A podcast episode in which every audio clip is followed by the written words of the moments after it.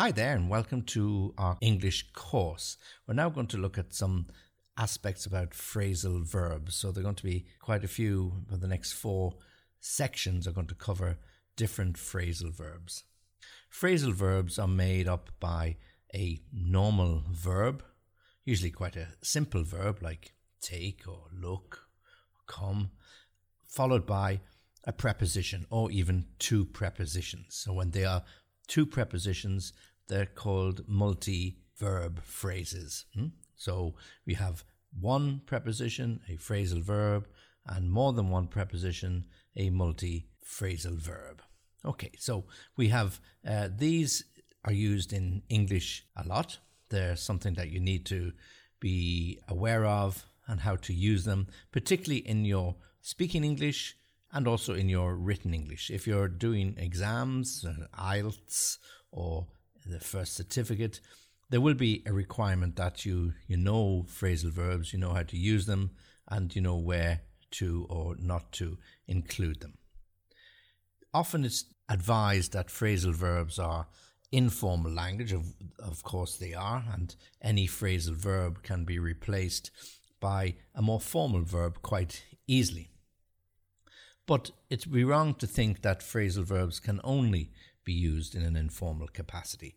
Often, when I read uh, business letters or business reports, they will include from time to time phrasal verbs. So you can use them if it is appropriate to use them in the correct and right context. They will appear more frequently in informal books and writings, and of course letters, and now emails as people's preferred choice of communication. Emails in themselves are much more informal now, and therefore the language that you see both in personal use and business use is of a more formal nature anyway. So phrasal verbs come to the fore.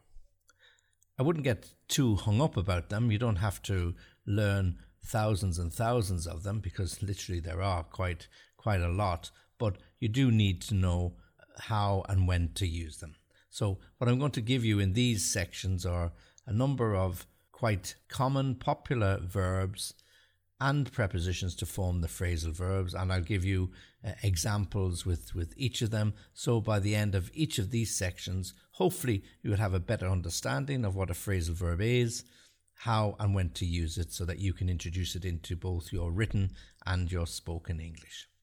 We'll also give you some examples, as always, and some exercises that you can practice yourself. Okay, so let's move on. What we're going to look at now is um, more phrasal verbs, and the first phrasal verb I'm going to cover in this particular section is breakdown. Now, breakdown has several meanings. First meaning, breakdown to stop working. My car broke down, so I took the bus to work. Second meaning, when somebody becomes upset or some they get emotional and they're unable to control their feelings, so they broke down in tears when they heard the bad news. They broke down in tears when they heard the bad news. Third meaning, when something fails or comes to an end. The meeting broke down without any agreement. The meeting broke down without any agreement. The marriage broke down after 20 years. The marriage broke down after 20 years. And then the fourth meaning is when we want to separate something into smaller parts. It could be a formula, calculations, reports, anything like that. For example, the boss asked me to break down the sales figures in time for Friday's meetings, uh, to break down the sales figures in time for the Friday meetings. Okay, breakdown. Next, to cut down. And cut down means to reduce an amount. Okay, so to cut down on your sugar intake. Uh, he has decided to cut down on eating junk food as often as he does. Okay, so cut down to reduce. Hold down. First meaning, hold down is to stop something from moving or to prevent something from rising. Uh, for example, the government introduced measures to hold down interest rates. The government forced employers to hold down the increase in wages. Okay? So to, to prevent or to stop. the big companies are largely responsible for holding down wages in the poor sectors. Second meaning of hold down can be relating to to keep a job. He managed to hold down his first job after six months. Most of the other jobs only lasted a few weeks to hold down, meaning to keep a job for a particular period of time. So he managed to hold down this job for a period of six months. Next phrasal verb to keep down. So when we use keep down, it means to keep something at a lower level. The recent problems in the economy have managed to keep inflation down below 3%. So the recent problems in the economy have managed to keep inflation down below 3%. Or the government is in help are trying to get shopkeepers to keep prices down so that people can afford to buy food at appropriate levels, affordable levels, to keep the prices down. Second meaning of keep down can uh, be to do with vomiting. So he was feeling sick and he wasn't able to eat without vomiting, meaning he couldn't keep the food down. He goes to the doctor to explain his situation and says, Well, I can't keep my food down. Every time I eat, I feel sick. Every time I eat, I feel sick. And then a third meaning of keep down is to make less noise. Please keep that noise down. Yeah, please keep that noise down, meaning please turn down the volume on the radio or the volume on the old fashioned record player. Okay, and then the, the next phrasal verb is go down. Okay, so go down can be to be remembered. So we use the expression usually when we're talking about history. He, he will go down in history as one of the greatest fighters of all time. So we're talking about Muhammad Ali will go down in history as one of the greatest boxers of all time. To sink is another meaning of to go down. So to go down under the water, yeah, to to sink. The ship hit a rock and went down very quickly, meaning it went under the water, bloop, bloop, bloop, bloop, very, very quickly to, to go down. And of course, in the evening time, the sun goes down. Okay, so it went before the, the moon rises, the sun goes down, uh, and then in the morning, the moon goes down before the sun rises. And it, it, in this sense, it means that you can no longer see it. Okay, this, the sun went down behind the hill in the distance or on the horizon. Okay, and then the next phrasal verb, look down. And often we refer to looking down on somebody, and it's uh, it means we don't look at them uh, as equals. Yes, so the bourgeoisie, the the rich and powerful people used to look down on the people below them, not literally, but used to look down on the poor people who had bad education and no jobs. So to, to look down on somebody, to let down well, this has a couple of meanings. To let down can be to lengthen something, so increase the length. So if you have uh, a skirt or a dress that you want to change the fashion, so you let down what they call the hem, the bottom of the, the dress or the skirt to lengthen it, so it then falls below the knees rather than above the knees to lengthen, to let down. We can also let down our hair when we want to have a good time. Yeah, we went to town to let our hair down, meaning to have a good time, to uh, have a bit of fun. So when all of these problems are over, everybody will run to town to let their hair down.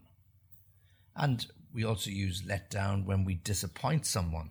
Yeah. So um, he promised to come and help me to shift the furniture from one room to another because it was very heavy. But he phoned 10 minutes before the time and said, I'm really sorry, I can't come today. I'm sorry to let you down. Yeah. So you felt let down because somebody had disappointed you. Sorry to let you down. I felt let down because he had promised to come and help.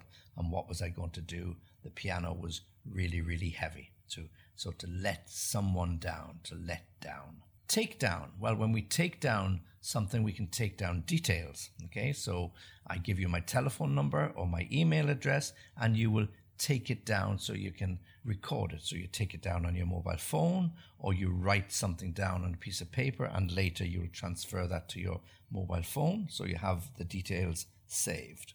Or if you're in a lecture hall with the the teacher or the professor, you take down notes. You take down the key points, the relevant points, so that you can remember or refer to them later on.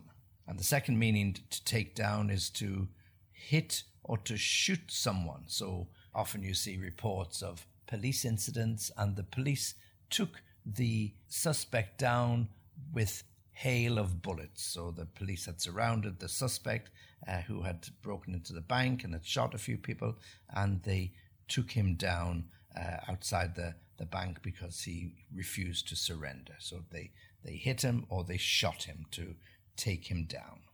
The next phrasal verb is run down. Okay, so we can run down someone with a car. Yes, he was walking across the road and he didn't see the car coming and he was run down. So uh, he was badly injured or killed. So to run down somebody is to to kill someone with the car or to be run down by by somebody. Okay, so to to kill some someone with the car to run them down. Often people say to run over as well. So you you have two phrasal verbs there meaning the same thing: run down, run over. When we're talking about run down, we can also run down somebody in our speech. Okay, so when we speak badly about somebody, we run them down. Yeah, so you talk badly. Oh, he's a terrible sales guy. His sales figures last week were were awful. And somebody says, "Well, you shouldn't run down people like that. He's he's quite a good guy. He he gets on well with the customers." So when we speak badly about somebody, we can run them down. Okay, so don't run down people if you don't have anything good to say say nothing. Don't run them down. Okay, so to run down. And then finally, to wear down.